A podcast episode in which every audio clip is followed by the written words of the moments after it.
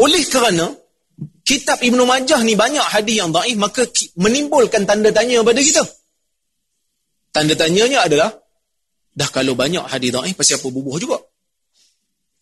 Oleh kerana itu sebahagian ulama magharibah sebahagian ulama daripada Maghribi daripada kawasan Andalus mereka tak setuju Ibnu Majah untuk jadi kitab yang keenam. Sebaliknya mereka tukar Ibnu Majah tempat Ibnu Majah tu mereka letak Muwatta' Malik. Boleh faham? So kalau orang tanya kutub sitah ni apa eh, kitab-kitab yang terkandung? Nombor enam tu Ibnu Majah. Yang ni khilaf. Ulama Magharibah mereka letakkan Muwatta' Malik. Mereka tak terima Sunan Ibnu Majah. Tapi belah-belah masyarakat kebanyakannya terima Ibnu Majah. Kenapa terima Ibnu Majah? Kenapa tak terima Muwatta' Malik? Tu yang saya bawa Muwatta' Malik ni. Metodologi Muwatta' Malik saya bawa juga hari ni. Nak bincang sikit. Supaya kita kenal Muwatta' Malik. Jadi ulama-ulama Magharibah kata Muwatta' Malik. Masyarakat kata yang belah timur kata dah dah dah. Ibnu Majah. Adakah mereka tak iktiraf Muwatta' Malik kerana tak sahih? Dah. Muwatta' Malik sahih. Muwatta' Malik sahih. Ada empat je hadis tak sahih lah Muwatta' Malik menurut Ibn Abdul Bar. Tapi kenapa Ibnu Majah diletak? Mereka mengatakan ada dua sebab. Yang pertama, kerana susunan bab dalam sunan Ibnu Majah sangat unik dan tidak terdapat dalam lima kitab sebelum. Ibnu Majah ni keistimewaan sunan dia tu pada nama-nama bab dia. Nama-nama bab ni tak terdapat dalam kitab-kitab terdahulu yang lima tu. Tak ada. Unik. Oleh kerana tu dia ada satu point, apa ni, plus point lah. Dan hadis-hadis yang terdapat dalam Ibnu Majah banyak yang tidak berulang dalam lima kitab sebelum. Berbanding dengan Muwatta' Malik, banyak hadis yang ada dalam Muwatta' Malik ada dalam Sahihain dan ada dalam tiga sunan yang sebelum. Jadi kalau kita letak Muatak Malik sebagai yang keenam, tahsilul hasil. Seolah-olah kita nak hasilkan benda yang telah terhasil. Kita mengulang, repetition. Tidak memberikan faedah baru. Maka sebab itu ulama-ulama masyariqah, mereka mengatakan Ibnu Majah sebagai kitab nombor enam. Ha, sebagai kitab nombor enam. Baik. Dan kita pergi kepada Muwatta' Malik insya-Allah sebagai yang terakhir. Sorry.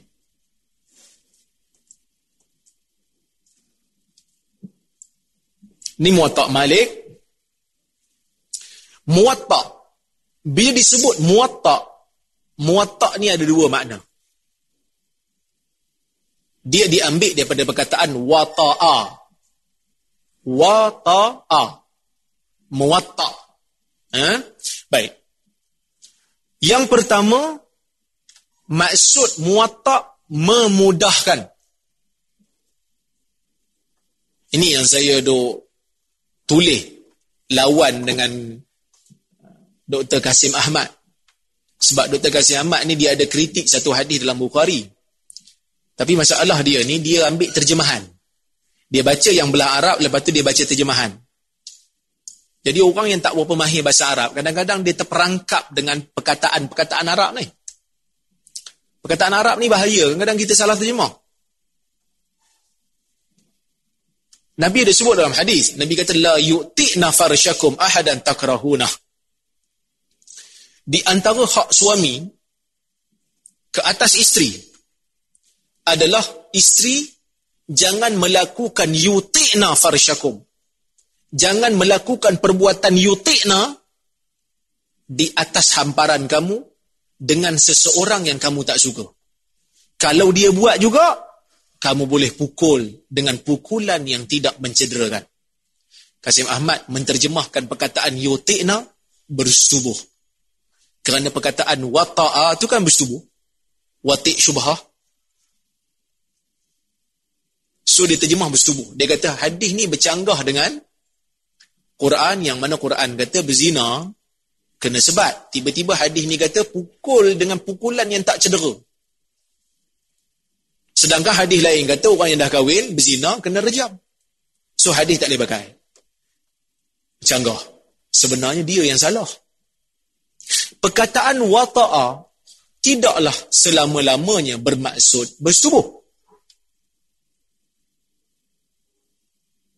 Perkataan wata'a, ia antara maknanya bersetubuh. Makna bagi wata'a ialah makna asal pada bahasa menghamparkan. Tu wata'a.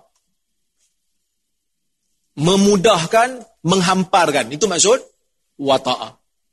Bersetubuh tu dipanggil dengan wata'a kerana isteri menyerahkan dirinya kepada suami. Jadi, perkataan wata'at juga asal ataupun kata kata punca bagi perkataan muwatta. Muwatta ni diambil daripada perkataan wata'a lah. Muwatta. Wata'a. Apa maksud wata'a? Memudahkan. Jadi maksud hadis tadi apa? Nabi kata, jangan seorang isteri mudahkan orang yang suami tak suka masuk ke rumah. Jangan hamparkan orang tu suami tak suka dia pergi hamparkan rumah suami bagi orang tu masuk. Sedangkan orang tu suami tak suka. Bukan bersetubuh. Jadi salah terjemah bahaya. Menyebabkan kita tolak hadis. Muatak daripada perkataan tu lah. Iaitu memudahkan. Kenapa muatak dipanggil muatak? Yang pastinya buku ni memang tak pernah disetubuhi lah. Dinamakan kitab ni sebagai muatak kerana kitab ni yang pertama yang terawal menyusun hadis ikut bab-bab fiqah. Ikut bab, ikut tema. Yang mana sebelum ini kebanyakan kitab-kitab hadis disusun ikut nama sahabat. Tuan-tuan cuba bayang, kalau buka Musnad Ahmad, tuan-tuan buka belah Abu Hurairah, hadis Abu Hurairah berapa ribu? Yang mana hadis Abu Hurairah ni macam-macam tajuk masuk bab zakat, masuk bab salat, masuk bab musafir, masuk bab akidah, masuk bab kiamat. Abu Hurairah meriwayatkan daripada Nabi. Kalau kumpul Abu Hurairah satu tempat, mula-mula baca hadis Abu Hurairah, bab salat. Hadis berikutnya, bab puasa. Lompat pergi bab uh, apa? kiamat. Lepas tu patah balik ke dunia. Kita akan jadi cacar merbah. Tapi bukan salah Imam Ahmad. Kerana Imam Ahmad susun bukan untuk Orang ambil hukum fiqah. Dia susun nak kumpul riwayat dia. Maka, di zaman tu kebanyakan penyusunan hadis ikut nama sahabat. Kerana muhadisin bukan tugas mereka mencari hukum. Fukaha punya kerja. Datang Imam Malik. Imam Malik ni orang tokoh fiqah. Orang tanya hukum kat dia banyak. Orang tanya hukum kat dia banyak. Maka apa dia buat? Dia susun satu kitab hadis yang kesemuanya sahih tapi bukan hadis daripada Nabi semata campur dengan riwayat salaf. Dan dia syaratkan sahih. Dihimpun dia letak satu tempat dan dia bahagikan mengikut tema salat satu tempat hadis-hadisnya. Puasa satu tempat hadis-hadisnya. Ha? zakat satu tempat hadis-hadisnya. Maka semua tema-tema ni dirangkum mengikut tajuk-tajuk bab yang tertentu dan dinamakan sebagai muwatta. Kenapa muwatta? Kitab yang dimudahkan urusannya supaya orang senang mencari hadis bagi mereka yang nak cari hukum daripada hadis. Maksud yang kedua bagi muwatta adalah disepakati. Iaitu kitab yang disepakati sahih oleh ulama-ulama Madinah. Kerana Imam Malik setelah dia menulis kitab muwatta dia bentangkan kitabnya di hadapan 70 orang ulama-ulama hadis dan fuqaha di Madinah dan mereka bersetuju dengan kandungan kitab muwatta Imam Malik ini dan kitab tu dipanggil muwatta iaitu kitab yang disepakati. Syarat Imam Malik. Apa syarat Imam Malik dalam muwatta? Yang pertama Imam Malik tidak memilih melainkan dari perawi yang siqah. Ini syarat pertama. Imam Malik bila nak pilih riwayat, dia akan ambil daripada tuan guru dan riwayat perawi-perawi yang siqah. Siqah masuk perawi hadis sahih. Maka sebab itu Imam Syafi'i ketika mana ditanya tentang muwatta' Malik, dia kata, La adri tahta adimis sama kitaban asah min muwatta' Malik. Atau kama qal. Imam Syafi'i pernah sebut, Ma'a'lam, aku tidak tahu dalam dunia ni di bawah lembayung langit ni ada satu kitab yang lebih sahih berbanding kitab Muwatta. Tak ada zaman tu yang mula kan. Imam Malik antara yang terawal. Eh, tu Sahih Bukhari? Sahih Bukhari datang kemudian. Masa Imam eh, Syafi'i sebut ni, Sahih Bukhari belum ditulis lagi. Lepas tu baru datang Sahih Bukhari. Okey? Baik perawi siqah tersebut mesti dikenali sebagai penuntut ilmu di zamannya. Kalau setakat biasa-biasa orang baik tapi bukan ahli ilmu hadis, mereka tak terima. Sebab itu Imam Malik kata apa? Imam Malik kata adraktu fi hadhihi al-asatin sab'ina rajulan. Kulluhum yaqul qala Rasulullah qala Rasulullah fama akhaztum min fama akhaztum minhum syai'a. Wa inna ahadahum law tumina ala baiti malil muslimin lakana amina walakinnahum laysu min ashabi hadha sya'an. Aku jumpa di tiang-tiang masjid nabawi ni kata Imam Malik 70 orang perawi 70 orang membaca sabda nabi sabda nabi tapi aku tak ambil satu pun hadis daripada kesemua mereka. Mereka ini, setiap seorang daripada mereka, kata Imam Malik, kalau disuruh untuk menjaga baitul mal, mereka amanah. Mereka orang baik. Tetapi mereka bukanlah ahli dalam bidang hadis. Baik semata tak cukup. Baik semata tak cukup. Dia perlukan kepakaran. Itu kadang-kadang dalam hadis kata, sangka baiklah Syekh. Ya, sangka baik. Memang sangka baik. Ustaz tu baik. Betul. Tapi salah dalam hadis, salah. Imam Malik pernah riwayat daripada seorang yang bernama Abdul Karim bin Abil Mukhariq. Dia tak tahu asalnya perawi itu daif. Bila dia riwayat, dia nampak perawi ini daif. Dan dia tinggalkan. Jadi orang tanya, kenapa kau tinggalkan riwayat? Mula-mula riwayat, lepas tu tak, tak riwayat pula. Dia kata gharrani kasratu bukaihi fil masjid. Aku terpesona dan terpedaya dengan tangisannya di dalam masjid. Dia orang baik, menangis dalam masjid. Muhasabah diri dalam masjid, duk ingat dosa dalam masjid. Tapi bila aku riwayat, aku nampak dia bukanlah seorang perawi yang kukuh ingatannya. Maka Imam Malik meninggalkan riwayat daripada Abdul Karim bin Abil Mukharik. Baik. Kemudian tidak mengambil hadis daripada orang bodoh ahli bid'ah yang menyeru manusia kepada bid'ahnya. Imam Malik tak akan riwayat daripada orang bid'ah yang menyeru manusia kepada bid'ahnya. Ini satu kaedah juga. Hebat mana pun orang tu, jangan pandai-pandai. Ah, ustaz pergi debat dengan dia. No. Tengok dulu. Takut-takut dia tu tak glamour. Buat benda tu saja nak cari glamour. Kita layan, kita glamourkan dia. Imam Malik tak benarkan ulama-ulama hadis zaman dia untuk apa ni meriwayatkan hadis daripada ahli bid'ah yang menyeru kepada bid'ah ni. Macam Syiah, macam Murji'ah. Kerana Imam Malik ni orang besar. Sehingga kan dia kata tidak boleh memfatwakan. Siapa pun tak boleh fatwa di Madinah. Wa malikun, wa malikun hay dalam keadaan Imam Malik masih hidup. Semua takut nak berfatwa. Kan Imam Malik orang besar. Jadi dia tak layan lah orang-orang kecil ni. Dia tak layan lah orang kecil. So kalau dia riwayat daripada orang bid'ah, takut-takut orang bid'ah jadi lema sebab Imam Malik riwayat pada dia. Ha, sebab tu kadang-kadang tok-tok guru kita ni, dia tak layan pun. Macam Qardawi, dia tak layan pun buat-buat ahbash. Ibn Bas, dia tak layan. Dia orang memang nak berdebat dengan dia. Ha, dia tak layan. Sebab ini memang taktik biasa. Ha, taktik biasa orang nak glamour. Hmm. Okay. Kemudian, dia tak riwayat dari pendusta yang berdusta dalam petuturannya dan dari syekh yang soleh dan tidak mahir ilmu hadis. Ini yang saya sebut tadi. Dan dia juga tidak meriwayatkan hadis syaz dan mungkar. Dan dia menggabungkan hadis marfu' ini hadis daripada Nabi dengan fatwa sahabat dan tabi'in.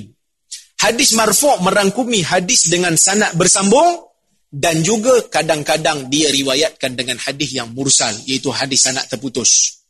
Tetapi hadis yang sanad terputus itu tak menjadi masalah kerana telah disambungkan sanadnya oleh Ibn Abdul Bar dalam kitab At-Tamhid. So Imam Malik ni dalam kalau tuan-tuan buka Muwatta' Malik ada sanad penuh. Malik Nafi' Ibnu Umar Nabi penuh sanad. Ada riwayat yang Malik sebut, Imam Malik sebut balaghani 'anil Nabi. Telah sampai daripada aku. Dari telah sampai kepada aku daripada Nabi. Dia tak bagi tahu siapa yang sampaikan kat dia. Yang ni kita panggil balaghat Malik. Imam Malik sebut balaghani telah sampai pada aku. Siapa yang sampaikan tak tahu. Kebanyakan riwayat-riwayat yang seperti ini sanad yang bersambung ada pada Ibn Abdul Bar. Dia telah sambungkan sanadnya. Okey? Dan dalam banyak-banyak hadis yang ada dalam Muwatta' Malik yang balaghat ni, Imam Ibn Abdul Bar telah telah sambungkan cuma ada empat hadis saja yang tidak sahih. Ha, hadis empat saja yang tak sahih. Saya saya tak fikir saya ingat tapi saya cuba. Yang pertama, hadis yang tak sahih dalam Muwatta' Malik ialah hadis Nabi sallallahu alaihi wasallam menyebut dalam hadis itu ahsin khuluqaka ya Muaz. Ahsi ahsin khuluqaka lin-nasi ya Muaz. Wahai Muaz, perbaiki akhlakmu pada manusia. Ini dhaif. Kemudian satu lagi hadis apabila awan datang daripada Syam itu menunjukkan ma'an ghadiqa itu menunjukkan hujan yang lebat bakal turun.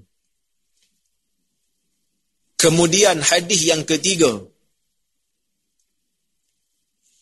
Ialah hadis Nabi sallallahu alaihi wasallam menyebut aku ditunjukkan dengan amalan umatku Kemudian Nabi merasakan amalan umatnya sangat sedikit. Maka Allah memberikan kepada Nabi dan umat Nabi Lailatul Qadar. Hadis ini juga dhaif dalam muwatta. Hadis yang keempat dalam muwatta ialah hadis yang Nabi sebut. Ini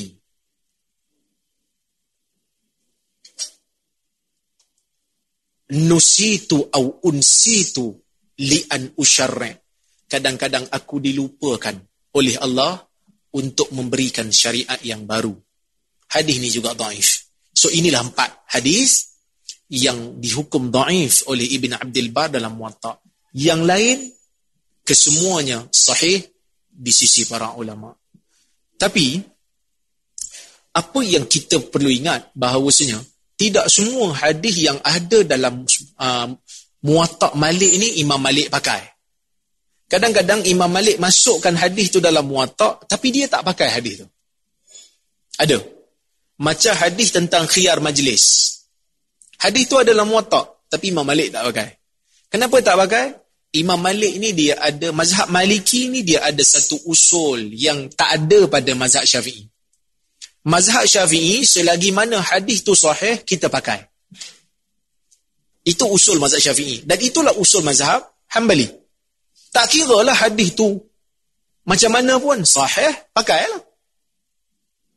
Imam Malik ni dia ada satu usul. Hadis-hadis yang sanatnya tidak mencapai tahap mutawatir, tidak boleh diamalkan apabila bercanggah dengan amalan ahli Madinah. Apabila bercanggah dengan amalan ahli Madinah, maka Imam Malik akan tolak hadis itu. Sebab Imam Malik kata, kalau hadis ni betul, kenapa orang Madinah tak amal? Kerana orang Madinah ini amalannya turun-temurun daripada Nabi SAW. Maka dalam bab khiyar majlis, ada hadis yang Imam Malik riwayat. Kan? Imam Malik kata, uh, Imam Malik bawa riwayat daripada Nabi SAW.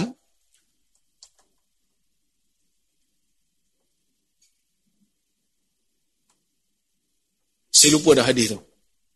Hadis tentang khiyar majlis. Al-bayyi'ani bil khiyar ma lam yatafarraqa. Nabi kata, dua orang yang berjual beli itu mempunyai pilihan untuk batalkan jual beli selagi mana mereka belum berpisah daripada majlis akad. Kita masuk kedai, kita beli barang. Orang tu scan barcode dia, harga pun kita dah tahu, kita bayar duit, kita ambil barang. Jual beli dah berlaku ke belum? Dah berlaku masih lagi dalam majlis, kita masih lagi belum beredar daripada majlis akad, kita kata, eh nak tukar tak jadi beli. Nabi kata berhak untuk ditukarkan. Selagi mana tak tukar, tak bergerak daripada majlis akad. Walaupun penjual kata, eh mana boleh. Dah beli-beli je lah. Tak, kena pulang balik. Imam Malik kata hadis ni orang Madinah tak amal. Orang Madinah tak buat benda ni. Jadi Imam Malik tak pakai hadis tu. Walaupun hadis tu adalah muantak Malik. Maka sebab itu muatak ni dia ada beza dengan musannaf. Kerana banyak pandangan Imam Malik dinyatakan di dalam muatak. Pilihan-pilihan dia. Ada hadis yang dia komen. Dia kata walaupun sanat sahih. Tapi tidak diamalkan oleh orang-orang Madinah. Maka sebab itu dikira istimewa. Apa istimewa lagi?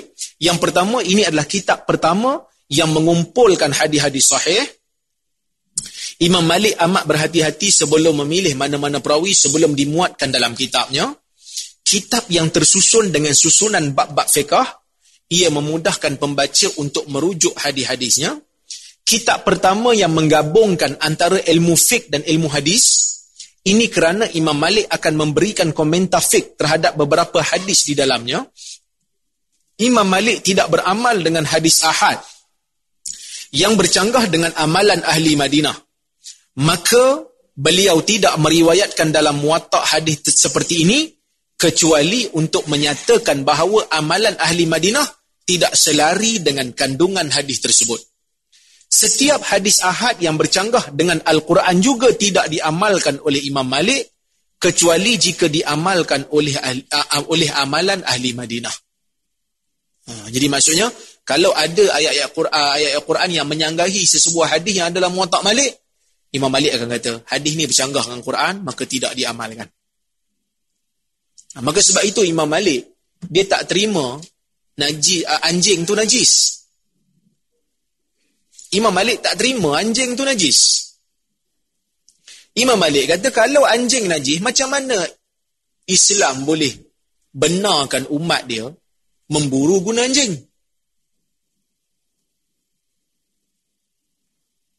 Kalau air liu anjing tu najis, macam mana kita boleh makan buruan anjing? Kan anjing tangkap dengan mulut dia. Kita kata najis lah Nabi suruh sertu sekali dengan air tanah, enam kali dengan uh, air biasa. Imam Malik kata, iyalah sertu tu bukan sebab najis. Sertu tu sebab Nabi suruh.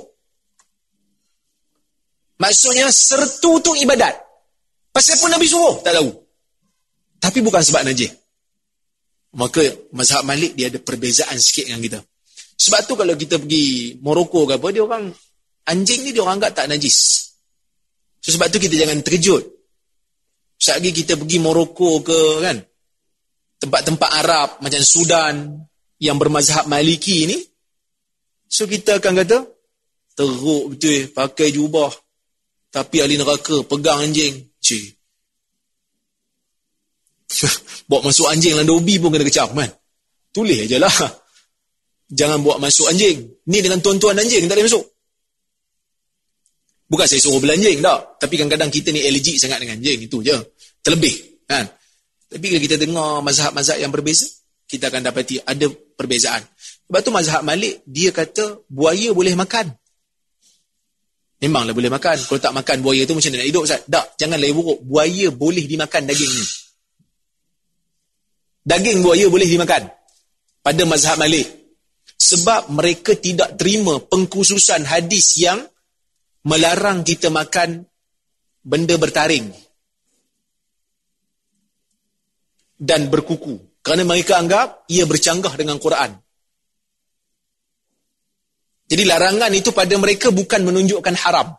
Boleh makan. Sebab tu geng-geng Sudan makan buaya. Relax je. buaya barbecue. Kita tengok, ii, sebenarnya dia maliki. Tapi, iyalah. Maksudnya ada perbahasan lah. Cuma jangan sesatkan orang cepat-cepat sangat. Ha, kita faham ni, muatak punya sebab. Dengan muatak ni kita faham. Ini mazhab malik. Ini usul mazhab dia. So, bila kita tengok, oh, kita faham. Sebenarnya mereka bermazhab maliki. Kan? Jadi siapa yang kuat makan tu boleh tukar mazhab Malik. Macam-macam benda dia makan. Tapi elok lah mazhab Syafi'i. Cuma ada satu ada satu ustaz tadi cerita kat saya. Dia kata, ustaz, saya tengok ustaz ni, kesian. Orang tanya soalan macam-macam. Kadang-kadang bukan soalan, bukan semua soalan kita kena jawab. Benda mudah-mudah ni mereka jawab sendiri. Carilah dalam buku. Minta duk rajin sangat duk jawab. Apa-apa. Anak duk teringat dia kata satu guru dia. Kat universiti lah kan cikgu di tengah. Guru tu, pensyarah tu, dia tengah baca buku, tengah sibuk ni nak buat research kan. Jadi ada seorang uh, student masuk. Nak tanya pasal hukum kan, makan haiwan-haiwan ni lah. So dia pergi tanya lah. Ni, uh, Ustaz, nak tanya Ustaz. Kawan ni sibuk nak buat kerja. Dia tanya, Ustaz, uh, penyu ni makan Ustaz? Penyu, penyu. Ustaz ni tengah baca buku, dia pun tarik cemata dia. Kan dia tarik. Dah tak ada benda lain nak makan. Kadang-kadang kena bagi jawapan macam tu je. Macamlah kita tak cukup makan sampai nak tanya benda tu boleh makan ke tak boleh makan ke kan. Wallahu ta'ala alam. Jadi itulah sebuah sedikit yang boleh saya sampaikan pada tuan-tuan dan perempuan. Saya minta maaf kalau ada kekurangan, kalau ada terkasar bahasa. Jadi saya serahkan balik pada pengurusi. Wassalamualaikum warahmatullahi Terima kasih diucapkan kepada yang berbahagia Dr. Muhammad Rozaimi bin Ramli ceramah jemputan kita pada hari ini. Warga Dewan yang dimuliakan, sekarang tibalah masa untuk sesi soal jawab. Oleh itu, majlis dengan sukacitanya menjemput yang dihormati Dr. Nasir bin Othman, pensyarah kanan IPG Kampus Tuan Kubainun untuk meneruskan majlis. Dipersilakan.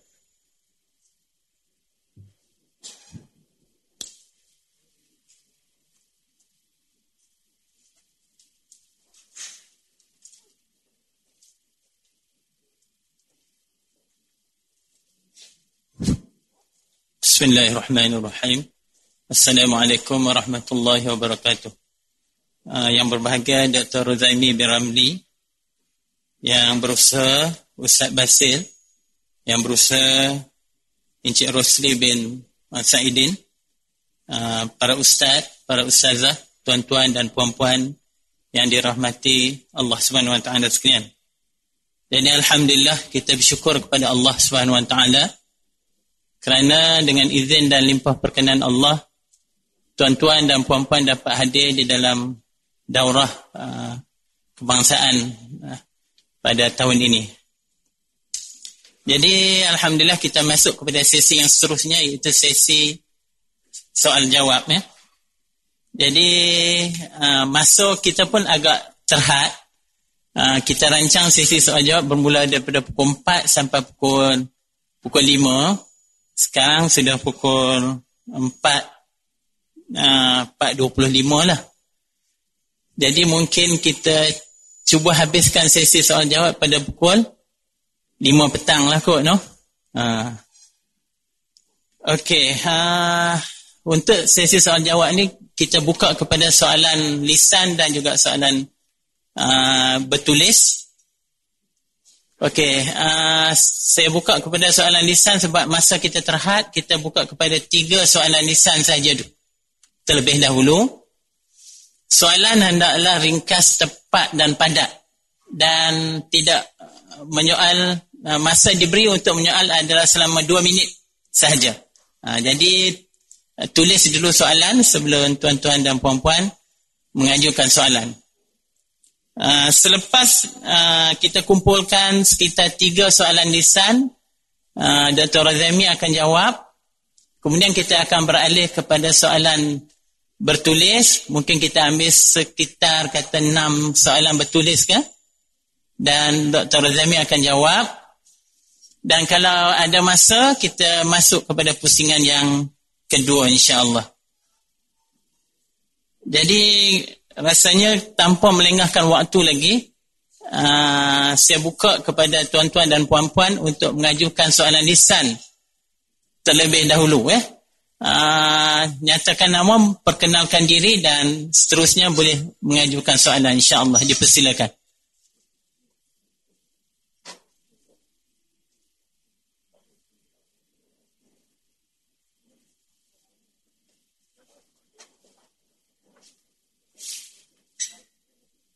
Soalan-soalan lisan boleh diberi kepada urustia yang bertugas.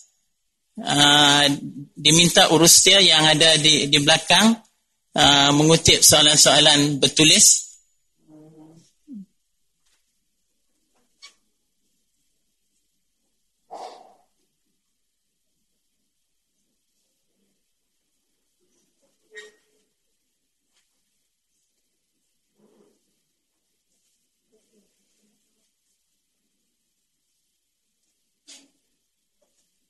Ada soalan? Ha, dipersilakan.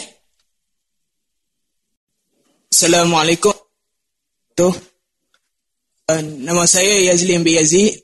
Uh, saya daripada Perlis. Uh, baik, uh, doktor, apa beza di antara hadis uh, hadis mursal dan hadis mu'allab? Okey, terima kasih.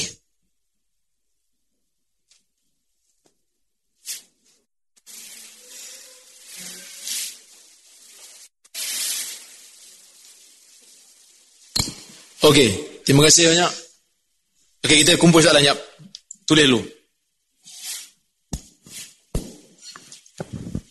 Boleh ya? Okey. Bismillahirrahmanirrahim. Assalamualaikum warahmatullahi wabarakatuh. Waalaikumsalam. Soalan saya dalam hadis yang mengatakan man amila amalan salihan man amila amalan salihan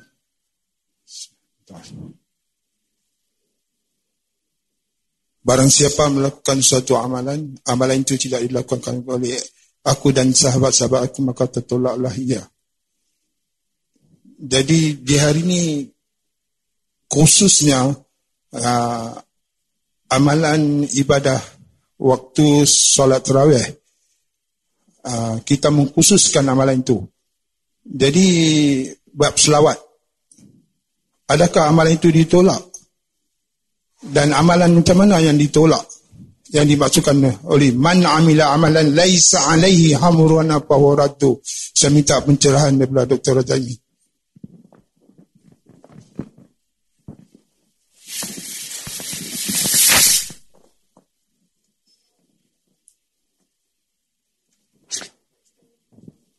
Nama saya Luqman Hakim bin Abdul Alim. Soalan saya panjang sikit. Okey, berkaitan dengan hadis Nu'man bin Bashir iaitu innal halal al bayyin wa innal haram al bayyin. Dia apa? Uh, sami'tu Rasulullah sallallahu alaihi wasallam yaqul. Tapi dalam uh, tahzib wa tahzib Ibn Hajar kata Ibn Hajar uh, menakalkan kata-kata Ibn Ma'in yang menyatakan bahawa Nu'man bin Bashir tidak mendengar hadis dari Rasulullah. Begitu juga dengan ahli Madinah. Kemudian soalan yang uh, berkaitan dengan hadis ni tentang perkataan karra'i yar'a haul hima apakah ia tafsiran sya'bi ataupun hadis nabi Mana? Di mana? Karra'i yar'a haul hima yushiku an yarta'a fi tu. Ha. Apakah ia tafsiran daripada sya'bi ataupun uh, memang hadis daripada nabi? Juga berkaitan dengan hadis ni uh, Ibn Hajar Al-Asqalani dia menyatakan bahawa dengan hadis ini Al-Baghawi menyatakan keharusan jar wa ta'dil. Tapi saya buka dalam uh, syarah sunnah Al-Baghawi saya jumpa Al-Baghawi menyatakan uh, begitu dalam uh, syarah sunnah. Saya tak, tak faham yang soalan yang last apa? Okay. Al-Baghawi apa? Uh, lepas meriwayatkan hadis ini dalam Fathul Bari Ibn Hajar menyatakan berdasarkan hadis ini uh, Al-Baghawi dalam Syarh Sunnah menyatakan uh, hadis ni menjadi dalil bolehnya jar dan ta'dil. Tapi hadis no, hadis Nu'man tu. Hadis Nu'man ni. Tapi dalam Syarh Sunnah bila saya baca hadis ni saya tak jumpa komentar uh, Al-Baghawi. Sebaliknya dalam hadis yang lain Itu je soalannya.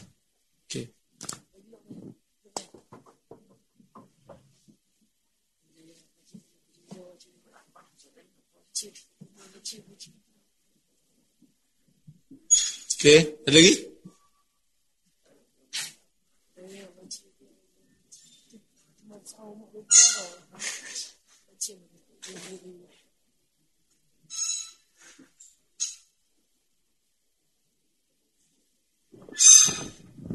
Assalamualaikum. Waalaikumsalam. Uh, doktor ada soalan. Adakah benar dakwaan yang mengatakan uh, Al-Albani cuba nak menganalis, meng, as, menganalisa semula uh, Sahih Bukhari dan Muslim? Itu sahaja.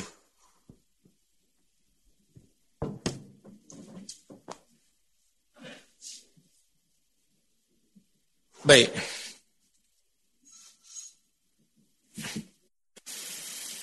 Um, ada lagi?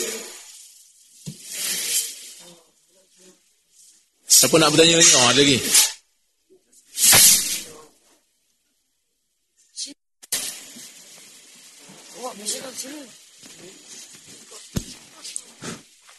Assalamualaikum warahmatullahi wabarakatuh. Salam. Uh, nama saya Daniel bin Muhammad Saad. Saya nak tanya, ada yang mengatakan uh, riwayat Abu Hurairah kita tak terima sepenuhnya disebabkan kebanyakan daripada riwayat dia adalah riwayat yang ahad. Jadi macam mana uh, penjelasan tentang tu? Baik, terima kasih. Siapa kata? Uh, yang ramailah yang, meng, yang mengatakan yang tu. Uh, antaranya golongan yang uh, tak ingat. Okay.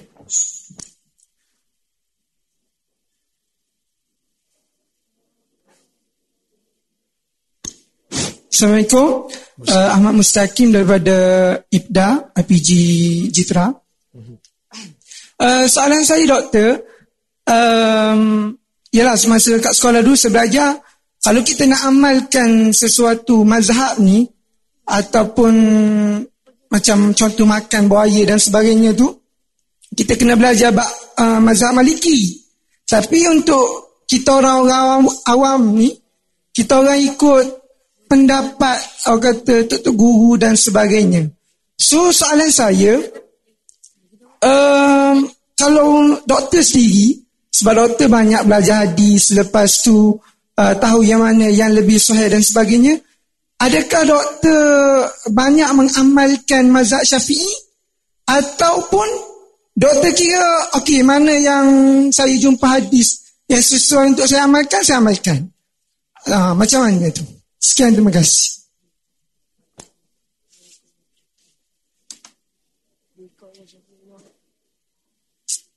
Okey. Baik. Um, pertama sekali saya jawab dulu eh. Pertama sekali perbezaan di antara hadis mursal dan hadis muallaq. Sebenarnya kita nak bincang hadis mursal tadi tapi sebab masa tidak cukup. Jadi eh, kita nak bincang pasal muallaq tadi tapi masa tak cukup. Sebenarnya hadis muallaq ni dia berbeza dengan hadis mursal apabila tempat sanad tu terputus. Kalau sanad tu terputus daripada belah penulis, kan kita Arab tulis daripada kanan ke kiri. Kalau sanad tu terputus daripada pangkalnya, yang tu kita panggil muallaq. Kalau terputus daripada pangkal seorang ataupun lebih ataupun hilang semua, yang tu kita panggil muallaq. Kalau terputus tu daripada hujung, sebelum nama nabi tu, nama sahabat hilang dan orang maksudnya tabiin terus riwayat kepada nabi. Maka tu dipanggil mursal. Kedua-dua hadis ini adalah hadis yang dhaif. Kenapa hadis yang dhaif ni diberikan nama yang pelbagai? Kerana dengan nama itu senang untuk kita membezakan dan menyatakan di mana tempat dia terputus. Sebab kalau kita bagi tahu hadis ini dhaif sebab sanad dia terputus di belah tengah, kan panjang.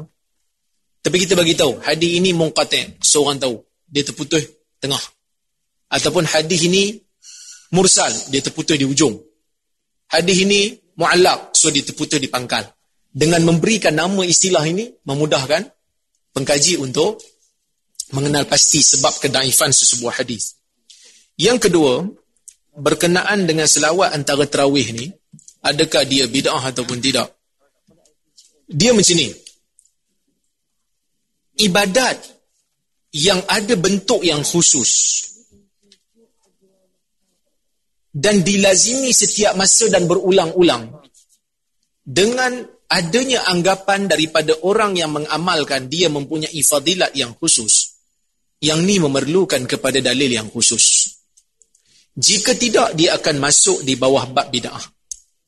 Ataupun dengan kata lain yang mudahnya adalah sesuatu amalan ibadat yang telah ada di zaman Nabi yang mana keperluan untuk mengamalkannya juga ada di zaman Nabi. Tetapi Nabi tidak mengamalkannya walaupun tidak ada sebarang halangan untuk melakukannya tetap tidak dilakukan oleh Nabi. Maka yang yang sunnahnya adalah tidak melakukan perkara tersebut. Nabi sallallahu alaihi wasallam salat tarawih. Pada waktu malam beberapa hari Nabi salat dengan sahabat-sahabat dia tiba-tiba Nabi tinggalkan Keperluan untuk solat jemaah tu adalah nak menghidupkan malam Ramadan dan Nabi sendiri sebut man qama ramadana imanan wa ihtisaba ghufira lahu ma taqaddama min dhanbi. Sesiapa yang menghidupkan malam-malam Ramadan dengan keimanan dan mengharapkan pahala daripada Allah, maka akan diampunkan dosanya yang telah lalu. Maksudnya kalau berhimpun tu lebih menghidupkan secara bersama. Ada keperluan untuk buat solat tarawih berjamaah. Tapi tiba-tiba Nabi buat sekejap dan Nabi tinggalkan. Kenapa Nabi tinggalkan? Sebab ada halangan. Apa halangan dia? Nabi takut jadi wajib. Maka pada ketika itu, bila halangan tu dah tak ada, kita boleh buat. Apa yang Nabi tinggalkan? Kerana Nabi tinggal, kerana ada halangan tu. Tapi bila Nabi dah wafat, halangan tu dah tak ada. So kita boleh buat. Macam solat duha, Nabi tak solat duha tiap-tiap hari. Aisyah kata Nabi tinggalkan solat duha kerana Nabi takut akan menjadi wajib. So kita amalkan duha setiap hari. Boleh ke tak boleh? Bid'ah ke tak bid'ah? Tak bid'ah. Sebab? Sebab Nabi tinggalkan kerana Nabi takut jadi wajib. Tetapi kalau Nabi tinggalkan tak ada halangan apa pun, Nabi tak buat pun, walaupun ada keperluan untuk buat, tiba-tiba Nabi tak buat. Menunjukkan yang tak buat tu adalah sunnah. Jadi, dalam isu nak selawat ni, kita bukan nak me- menyempitkan ibadat yang telah diluaskan oleh Nabi. Selawat ni memang Nabi suruh setiap masa. Bila-bila nak selawat, boleh selawat. Tetapi apabila kita meletakkan satu bentuk yang khusus dan kita melaziminya setiap masa seolah-olah itulah package dalam terawih, bila diminta untuk diberhentikan, si ada video troll saya. Menunjukkan something wrong pada kepercayaan orang Melayu pada selawat tu. Maka di situ jadi bahayalah. Dia jadi bid'ah idhafiyah bukan saya yang menyebutnya. Ibn Hajar Haytami dalam fatwanya juga mengatakan demikian. Dia kata kalau diamalkan sehingga merasakan uh, dengan ada bentuk yang tertentu begitu sehingga dianggap ia sebahagian jadi masalah tapi kalau nak selawat seorang-seorang tak ada masalah selawat ni kita lepas terawih tak ada buat apa mentara tunggu imam nak salat balik ada orang nak selawat ada orang nak tasbih, ada orang nak takbir, ada orang nak uh, tahlil, ada macam-macam orang ada ke, ke, ke apa? kecenderungan untuk mengamalkan ibadat yang dia rasa sesuai untuk dia pada waktu itu. Jadi kenapa kita nak paksa orang untuk berselawat sedangkan dia nak untuk tasbih? Solat antara terawih umpamanya, waktu rehat tu, ada orang dia nak tasbih. Subhanallah wa bihamdih, subhanallahil azim. Kita bantai selawat kuat-kuat. Sehingga siapa yang tak selawat dianggap sebagai bermasalah dalam masyarakat Melayu. Kan kita dah menggubal satu benda yang tak pernah disuruh oleh agama dengan bentuk yang khusus. Agama suruh nak buat apa buat? Zikir dalam masjid. Buatlah apa pun. Baca Quran ke. Tapi kita buat satu bentuk sampai orang lain tak ada ruang nak buat benda lain bagi orang yang datang masjid. Jadi masalah lah. Kata apa salahnya? Selawat pun benda baik lah. Yang kau nak pergi tasbih buat apa? Karang pun boleh tasbih. Kita pun tanya yang kau nak pergi selawat sangat tu pasal apa? Tasbih pun boleh. Jomlah tasbih. Kita paksa orang dengan benda yang orang tak wajib buat pun. Kan? Dia kata, apa, siapa salah Ustaz? Dia nak suruh selawat, nak bagi meriah sikit masjid. Masjid bukan tempat untuk meriah. Kalau nak meriah, pergilah Maidin. Masjid tempat untuk kita bermunajat, kita beribadat. Ha? Jadi kena bezakan. Hmm, kena bezakan benda tu. Apa salah ustaz? Benda baik kot selawat. Ya, benda baik tetapi diuruskan dengan cara yang tak baik, dia akan jadi tak baik. Ha? Kenapa sebelum solat uh, tarawih kita tak azan? Apa salah azan? Azan sekali. Imam tengok, eh, kita ni dekat nak raya ni, Lailatul Qadar dah tukar jadi Lailatul Qamdar nampaknya. Bilal, azan sepukul. Bilal pun azan. Orang terkejut, ni azan apa? Azan terawih. Pernah orang buat azan terawih? Orang tak pernah buat. Pernah orang buat azan sebelum solat raya? Orang tak pernah buat.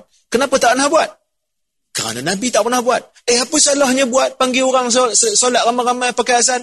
Sebelum exam pun orang azan? Kita tak buat. Kenapa tak buat? Akhirnya kita akan dapat satu jawapan. Nabi tak pernah buat. Maka itulah alasannya. Habis itu Nabi tak boleh buat, tak pernah buat, kita tak boleh buat. Bukan kita tak boleh buat. Kita boleh buat. Tetapi jangan dipatternkan dengan anggapan ia ada fadilat. Tu jadi masalah tu. Bila Nabi tak buat, sedangkan ada keperluan untuk buat, tetap tak buat walaupun tak ada halangan. So tak buatlah sunnah. So bila tak buat itu sunnah, jangan buatlah. Kerana sunnah yang tak buat.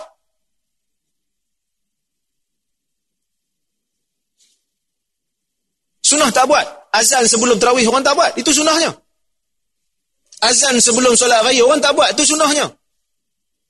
Kita tawaf. Kita tak pegang empat-empat bucu. Kita pegang cuma rukun yamani dan cium hajar aswad. Itu sunnahnya. Kenapa dua bucu di belah sana? Iraki dengan Syami tak sentuh. Kerana Nabi tak buat. Itu sunnahnya. Berbeza dengan ibadat yang umum, kita nak buat atas inisiatif sendiri, kita boleh buat. Kerana ada dalil umum yang suruh. Tapi nak dipattern kan, jangan. Okey. Ni pasal Nu'man bin Bashir yang yang Nu'man bin Bashir berkenaan dengan pandangan Yahya bin Ma'in, kemudian apa ni hadis berkaitan dengan karra'i yar'a haulal hama yang ni sangat detail dan sangat teknikal dan saya pun tidak mentakhiri hadis ni secara detail uh, menyebabkan saya rasa saya tidak mampu untuk jawab sekarang lah. Eh? Saya tak mampu untuk jawab sekarang.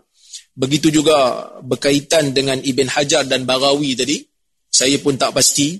Mungkin ulama ni dia silap nukil pun ada juga. Imam Bukhari pun dia ada Zallatul Qalam dia. Kan? Ada juga. Yang ni saya tak berani nak jawab, kita kena tengok balik lah. Cuma Nu'man bin Bashir dalam hadis itu memang dia sebut dia dengar daripada Nabi. Kan? Cumanya ulama-ulama ni kadang-kadang mereka menyebut apa yang mereka tahu. Ini kaedah dalam jarh wa ta'dil. Kadang-kadang ulama ni dia hanya menyebut apa yang dia tahu. Maka bila orang tanya kat dia, dia jawab apa yang dia tahulah. Yang dia tak tahu, dia tak jawab lah. Kadang-kadang ada ulama bila orang tanya kat dia, dia kata perawi ni tak pernah berjumpa dengan perawi ni. Laisa lahu sama' Dia tak ada menyebut dia dengar kerana dia tak jumpa riwayat yang mendengar. Tapi ada ulama yang dengar. Eh, ada ulama yang ada bukti dia mendengar. Maka di sini akan munculnya satu kaedah al-musbit muqaddam 'ala nafi. Orang yang mengisbatkan sesuatu menjadi hujah bagi orang yang menafikan. Li'anna ma'al musbit ziyadatul ilm alladhi laysa 'inda nafi. Bagi orang yang men, men, mendakwa sesuatu dengan bukti, ada ilmu baru yang tak ada pada orang yang menafikan. Orang yang menafi dia tak ada, tak ada ilmu, tak ada maklumat, dia tak boleh jadi hujah bagi orang yang ada ada maklumat dan hujah. Contohnya, bila kita sebut tentang uh, perawi yang namanya Muhammad bin Humaid Ar-Razi. Muhammad bin Humaid Ar-Razi, ulama berbeza pendapat tentang status dia. Uh, ada riwayat daripada uh, Ibnu Khuzaimah meriwayatkan daripada Imam Ahmad, Imam Ahmad puji Muhammad bin Humaid Ar-Razi. Bila tengok ulama-ulama lain ada yang mendaifkan dia. Tanya dekat Abu Zur'ah, Abu Zur'ah mengatakan dia pendusta. Ini menimbulkan kecelaruan. Mana satu betul ni? Imam Ahmad puji. Abu Abu Zur'ah kata pendusta. Jauh sangat. Kalau seorang kata okey, seorang kata daif tu okey lah. Ni seorang puji, seorang kata pendusta. Sehingga kan ulama hadis kata Imam Ahmad jumpa dia seketika saja. Dan Imam Ahmad hanya nilai yang zahir. Sedangkan Abu Zur'ah, dia satu negeri dengan Muhammad bin Humaid, maka dia lebih mengenal kawan ni. Ha, itu kaedah yang kita boleh pakai dalam jahawa ta'adil lah. Ya? Baik. Kemudian berkenaan dengan Syekh Albani dan dan uh, Sahih Bukhari. Ya, memang ada uh, cubaan daripada Syekh Albani untuk mengkritik hadis yang terdapat dalam Sahih Bukhari dan uh, Albani ini dikritik baliklah kerana dia cuba untuk mengkritik Sahih Bukhari. Uh, jadi sebab itu dia dikritik. Kerana hadis Sahih Bukhari ini kita panggil sebagai jazal qantarah. Apabila hadis itu dah masuk dalam Sahih Bukhari maka dia telah terlepas jambatan maka tak perlu ditimbang, tak perlu dicek lagi lah sebab dah ijma' berlaku. Ha, tetapi Syekh Albani tetap mempertahankannya dengan dia mengatakan, bukan Albani seorang saja, ada lagi ulama-ulama yang kritik. Macam dia ulama yang sebelum ni pun Darah Qutni juga mengkritik. Tapi oleh kerana Albani tu orangnya kita kata kontroversi, maka bila dia buat apa pun nampak kontroversi ya. Kan? Tapi kalau dia mengkritik berdasarkan ilmu-ilmu hadis, tak salah untuk kita membacanya dan kita menilai. Kalau tak betul, kita jawablah balik. Tetapi nak menafikan sumbangan uh, Al-Albani dalam ilmu hadis, secara keseluruhan itu tidak wajar. Kerana banyak juga sumbangan Albani dalam ilmu hadis. Walaupun saya bukanlah peminat dia, tetapi saya kira hendaklah kita berlaku adil kepada manusia. Al-Hakim yang ulama kata terlalu bermudah-mudah dalam menilai status hadis pun kita pakai. Apatah lagi Albani.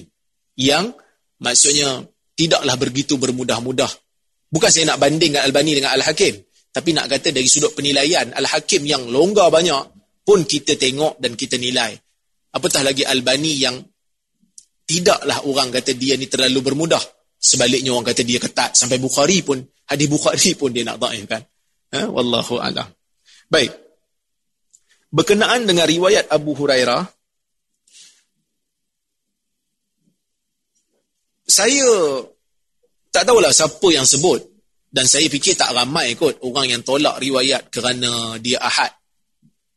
Tuan-tuan riwayat ahad ni ataupun hadis ahad ialah hadis yang uh, sanad dia sedikit yang tidak sampai kepada tahap mutawatir.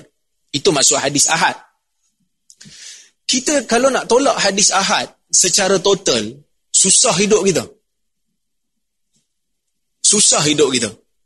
Kita datang ke sini, kan kita datang ke sini, selepas kita daftar, kita datang atas arahan siapa?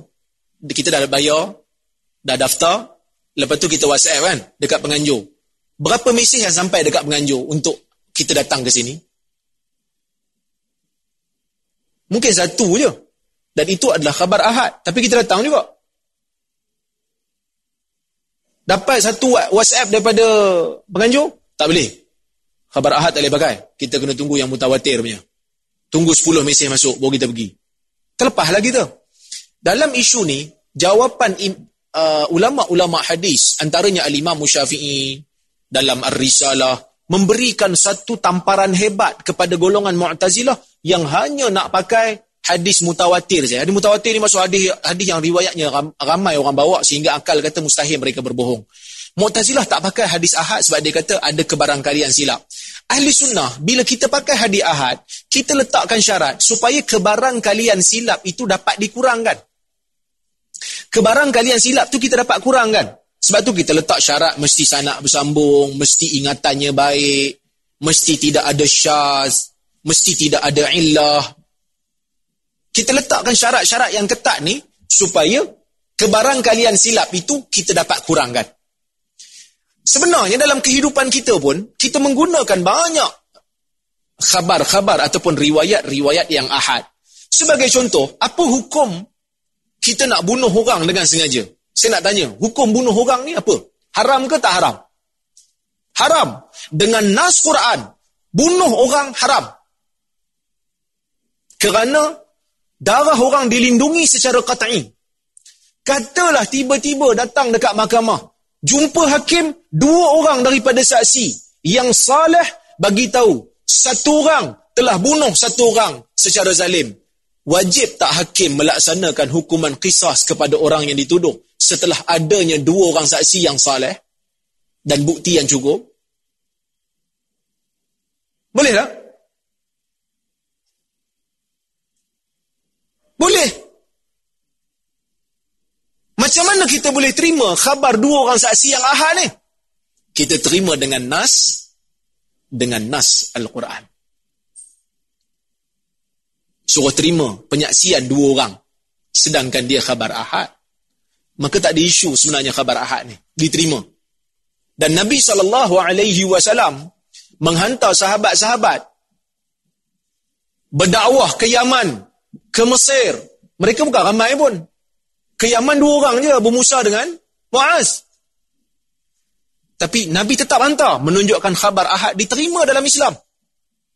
Dan kalau kita tak terima khabar ahad dalam akidah, kita seolah-olah telah memandulkan gerakan dakwah. Katalah kita nak pergi dakwah. Nak pergi mana ni? Kami nak pergi ke perkampungan orang asli nak ajak dia orang masuk Islam. So kita pun pergi ke perkampungan dakwah tu. Kita pergilah empat orang. Empat orang masih lagi ahad. Sebab apa masih ahad? Sebab pergi sekali. Ada kebarangkalian untuk kita sama-sama pakat bohong. So sampai-sampai dekat perkampungan orang asli, dia pun bertanya, ni nak apa ni? Saya nak ajar tentang Islam supaya dapat dakwah. Orang kampung ni masuk Islam. Yang ni khabar ahad, saya tak terima. Orang asli tu kata. So susah juga kerja dakwah akan tersekat. Ha, ni hadiah ahad, oleh kerana awak nak ajak saya masuk Islam ni bak akidah ni. Tak boleh, kena mutawatir. Hantar orang lain. Untuk sekali sama dakwah. So, kerja-kerja dakwah akan terhenti dan tersekat. Ya? Baik.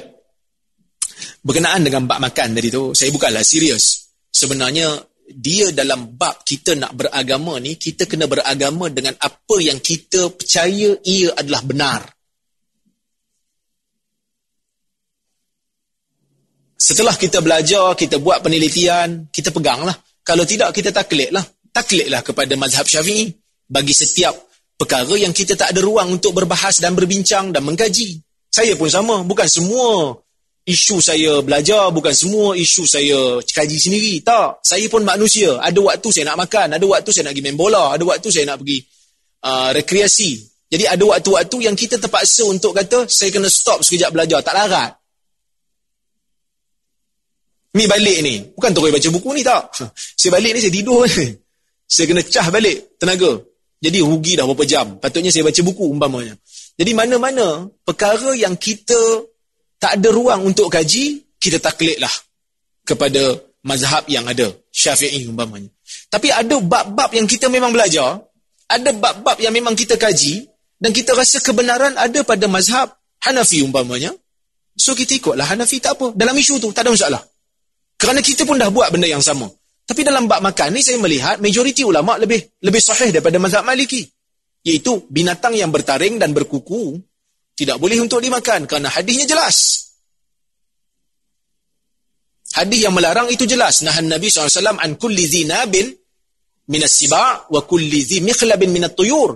Nabi melarang kita makan makanan makan haiwan yang bertaring daripada haiwan buas dan yang berkuku yang yang mencengkam dengan kuku daripada burung-burung. Maka jelas hadis tu so kita tak ikut Maliki lah.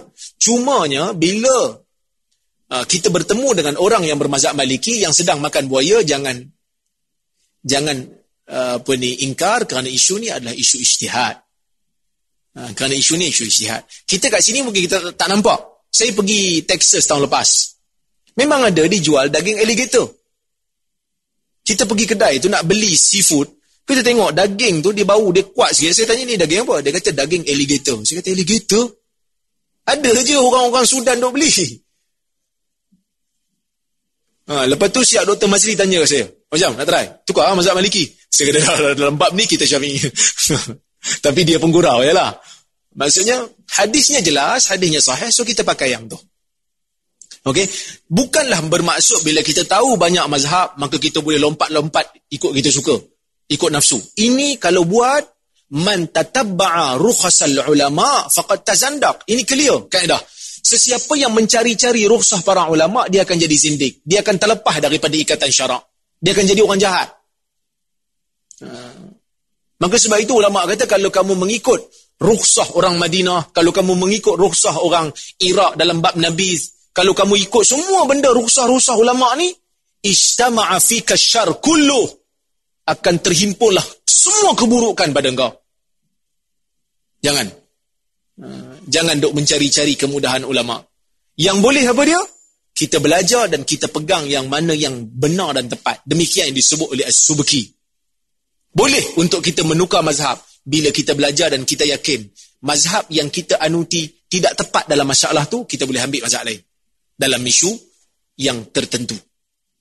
Tapi masalahnya apa? Masalahnya kadang-kadang kita pegang satu mazhab, lepas tu bila orang lain pegang mazhab lain, kita cela, kita cerca, ni semua ni tak pegang mazhab. Tapi bila kita kena masalah, dan dan tu nak tukar.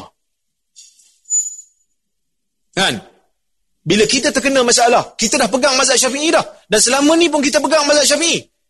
Bila ada masalah. Macam mana? Talak tiga jatuh tiga. Talak tiga serentak jatuh tiga. Baru telefon. Assalamualaikum Ustaz. Ni nak tanya sikit je. Ada tak mazhab kata talak tiga serentak jatuh satu?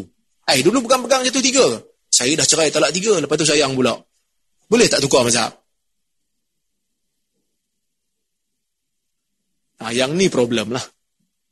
Nah, wallahu ta'ala alam. Terima kasih banyak. InsyaAllah kita jumpa lagi pada masa-masa yang akan datang. Saya minta maaf kalau terkasar bahasa, tersilap kata. Oh, ada ni?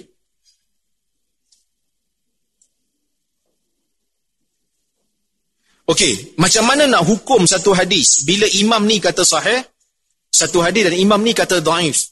Bila tengok masyarakat, masyarakat akan kata imam ni, imam ni ke sahih. Jadi kita nak pakai yang mana? Bila berlaku keadaan yang macam ni, Orang awam kerja dia mudah. Cari ustaz mengaji hadis, pergi tanya. Cari ustaz yang belajar hadis, pergi tanya dia. Ustaz, ulama ni khilaf dalam isu ni. Ini kata sahih, ini kata hasan. Ini kata da'if. Mana satu yang betul? Ustaz tu, tunggu ustaz tu jawab. Dah setahun dah tanya, ustaz tu tak jawab. Tak apa, selagi mana dia belum jawab, sabar. Dan jangan sebarkan. Kalau kita tak pasti. Tanya ustaz lain pula. Sehinggalah kita dapat keyakinan. Tapi kalau kita rasa nampak dari sudut ilmu, nampak ulama ni ke depan lagi dari sudut ilmu hadisnya, kita boleh taklid itu. Orang awam dia boleh taklid.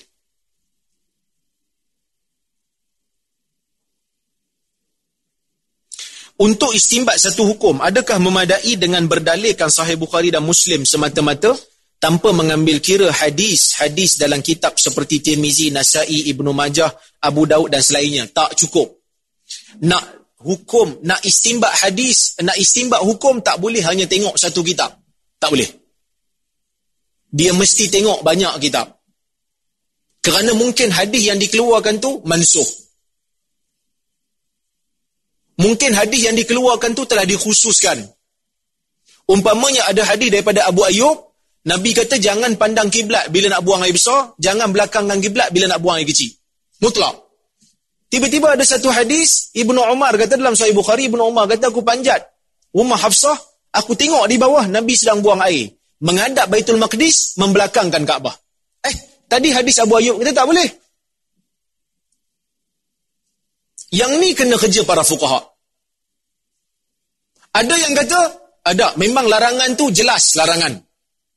Sebab larangan dalam hadis Abu Ayyub, larangan bersifat qaul, perkataan.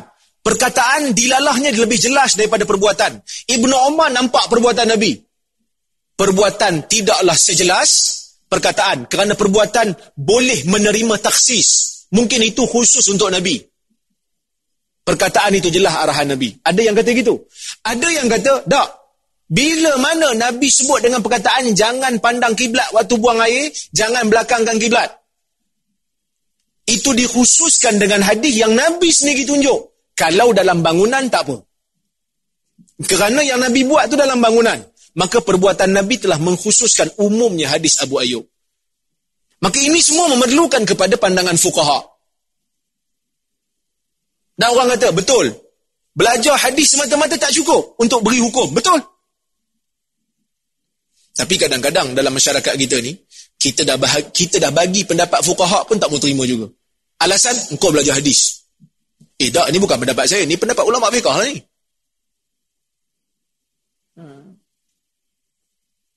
So memang jaranglah kita jumpa Yahya bin Ma'in keluar fatwa dalam fiqh sebab itu bukan bidang dia. Jarang kita tengok uh, Yahya bin Sa'id Al-Qattan keluar fatwa dalam Muwatta Malik ang dia. Tetapi ada juga ulama-ulama hadis yang hebat dalam fiqh. Yang tu kita tak boleh nafi. Seperti Al-Imam Al-Bukhari, Imam Ahmad, Imam Malik, Imam Syafi'i juga muhaddis. Kemudian Ibnu Khuzaimah, Ibnu Hibban.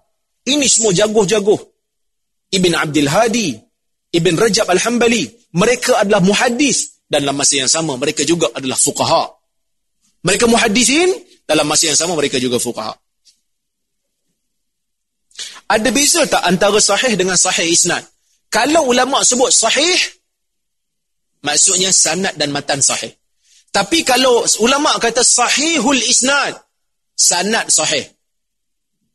Belum tentu matan sahih. Tapi biasanya kalau disebut sahihul isnad, dia tak komen matan, biasanya matan pun sahih. Okey.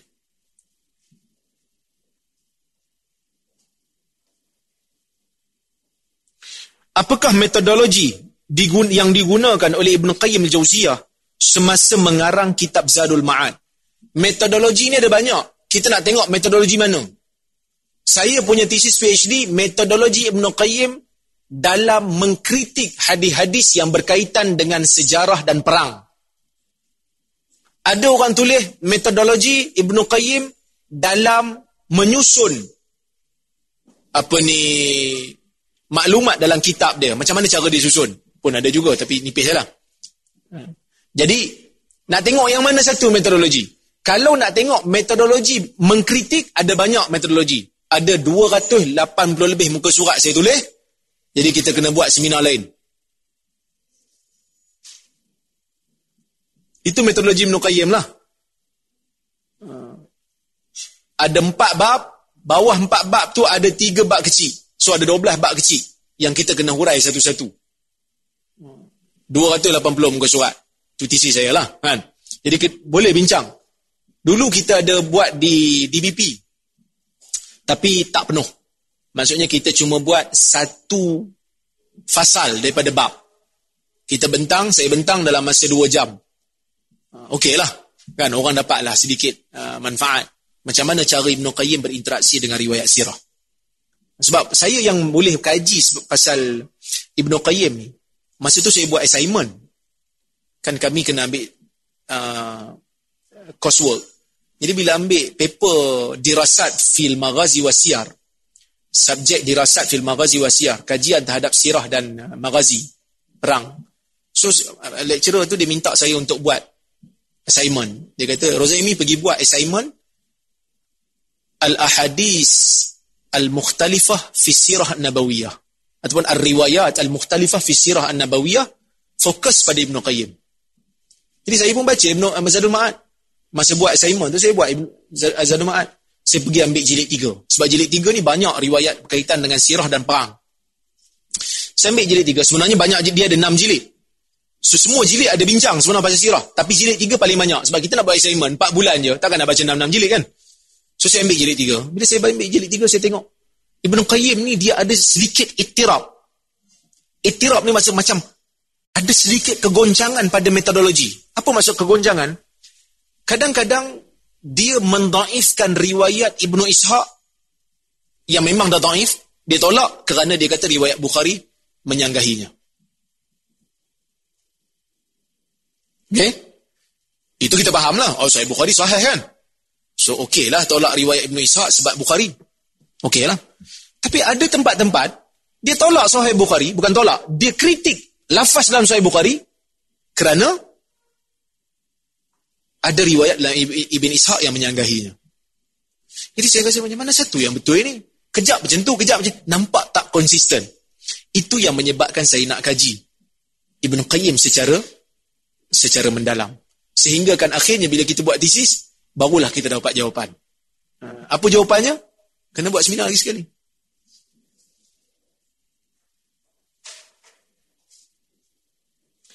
Kritikan ulama-ulama silam terhadap karangan kitab Zadul Ma'ad, setakat ini saya tak tahu, tetapi kitab ini telah diterima oleh ulama-ulama sebagai kitab yang pertama dalam sejarah Islam sekalikan dengan fiqh sirah Sebelum tu, sebelum zaman Ibn Qayyim, Ibn, Ibn Abdul Bar telah menulis kitab sirah. Ibn Hazmin telah menulis kitab sirah. Ibn Ishaq telah menulis kitab sirah. Al-Bayhaqi menulis Dalail Dalailun Nubuah juga meriwayatkan kitab-kitab sirah, uh, riwayat-riwayat sirah. Jadi banyak ulama menulis kitab-kitab sirah ni sebenarnya. Bermula daripada apa ni uh, Musa bin Uqbah dalam magazinya, kemudian kita ada magazi Waqidi. Banyak ulama tulis pasal sirah. Sehinggalah masuk zaman uh, Ibn Abdul Bar, kemudian masuk zaman Ibn Hazmin dalam Jawami'ul Kalim, sampailah masuk zaman Imam Ibn Kasir dalam kitab dia Sirah Nabawiyah.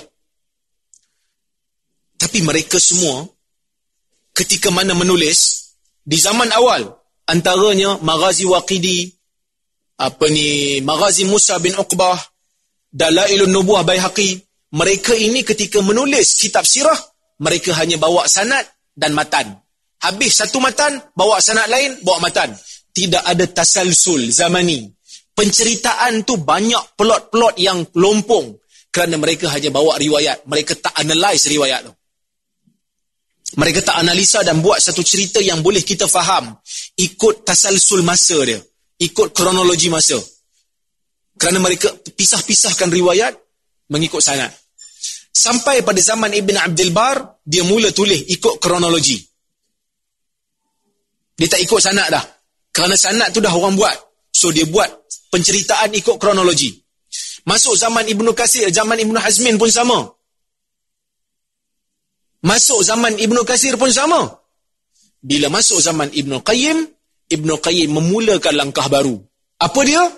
Dia pertama, dia cerita ikut kronologi dan kadang-kadang dia bawa sanad dan matan, dia gabungkan dua, dua cara serentak, ikut yang sesuai dan dia mulakan dengan mengkritik teks.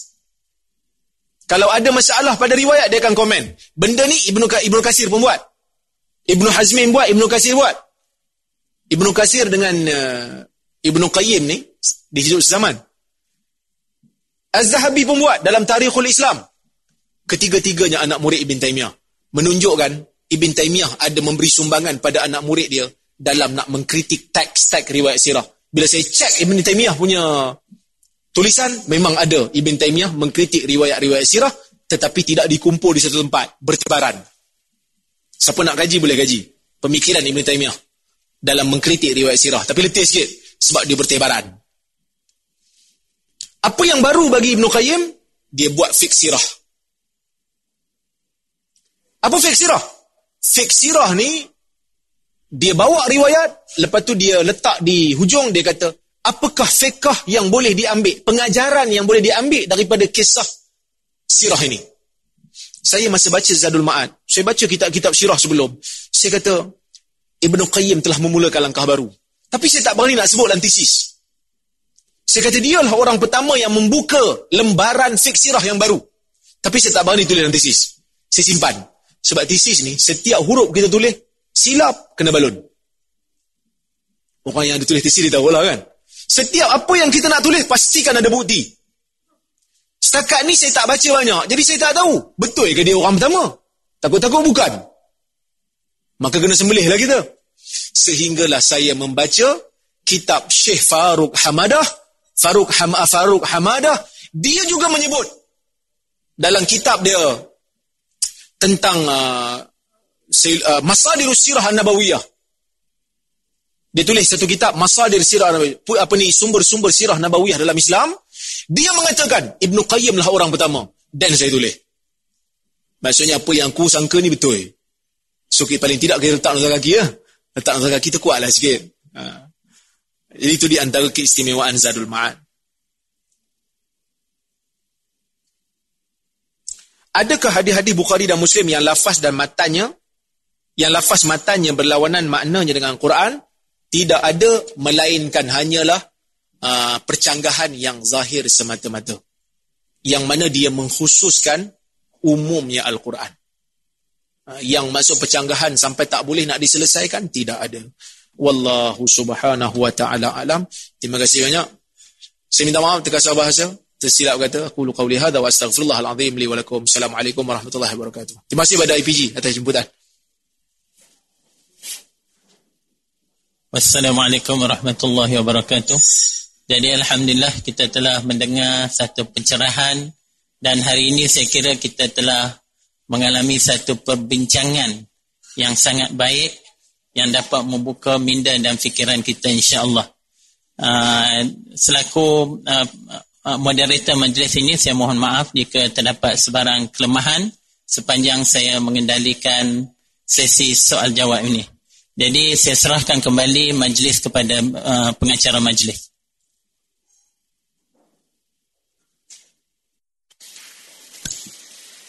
Terima kasih diucapkan kepada yang dihormati Dr. Nasir bin Othman atas kesudian um, menjalankan sesi soal jawab kita sebentar tadi. Tunduk menguning serumpun padi, pohon palas di pinggir hutan, Tuan mencurah selaut budi, tidak terbalas, segunung intan. Hadirin dan hadirat yang dikasihi, majlis seterusnya menjemput yang berusaha Encik Rosli bin Saidin, Ketua Unit Latihan dalam perkhidmatan IPG Kampus Tuan Kubainun untuk naik ke pentas utama bagi menyempurnakan upacara penyampaian cenderahati. Sebagai tanda penghargaan dan terima kasih atas kesudian menyampaikan kuliah Manahij Daurah Manahij Al-Muhaddithin pada hari ini majlis dengan segala hormatnya mempersilakan Encik Sorsli bin Saidin Ketua Unit Latihan dalam Perkhidmatan IPG Kampus Tuan Kubainun untuk menyerahkan cenderahati kepada yang berbahagia Dr. Rozaimi bin Ramli atas kesudian beliau.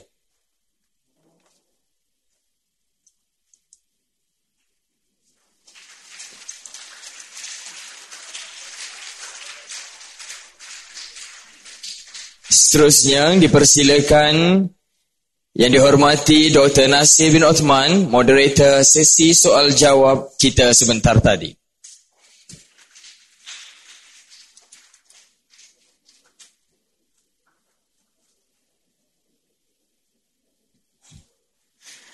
Terima kasih diucapkan kepada yang berusaha Encik Rosli bin Saidin, Ketua Unit Latihan dalam Perkhidmatan IPG Kampus Tuan Kubainun atas kesudian menyampaikan cenderahati sebentar tadi.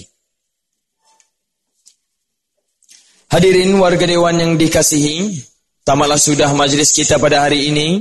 Terima kasih diucapkan sekali lagi kepada yang berbahagia Dr. Rozaimi Ramli atas kesudian untuk mencurahkan ilmu-ilmunya pada hari ini kepada kita semua. Seterusnya, setinggi-tinggi penghargaan diucapkan untuk jawatan kuasa pelaksana Daurah Manahij Al-Muhaddisin peringkat kebangsaan 2017. Tidak lupa juga kepada tuan-tuan dan puan-puan yang tidak berganjak daripada awal program kita berlangsung sehingga pada waktu ini. Terima kasih. Majlis juga mengucapkan ribuan terima kasih kepada semua yang terlibat sama ada secara langsung atau tidak langsung dalam menjayakan majlis kita pada hari ini. Segala yang baik datang daripada Allah, segala yang buruk harap dimaafkan. Oleh itu, sekian. Wabillahi taufiq wal hidayah. Assalamualaikum warahmatullahi wabarakatuh. Terima kasih. Di sini terdapat beberapa pengumuman untuk para peserta di bahagian belakang dewan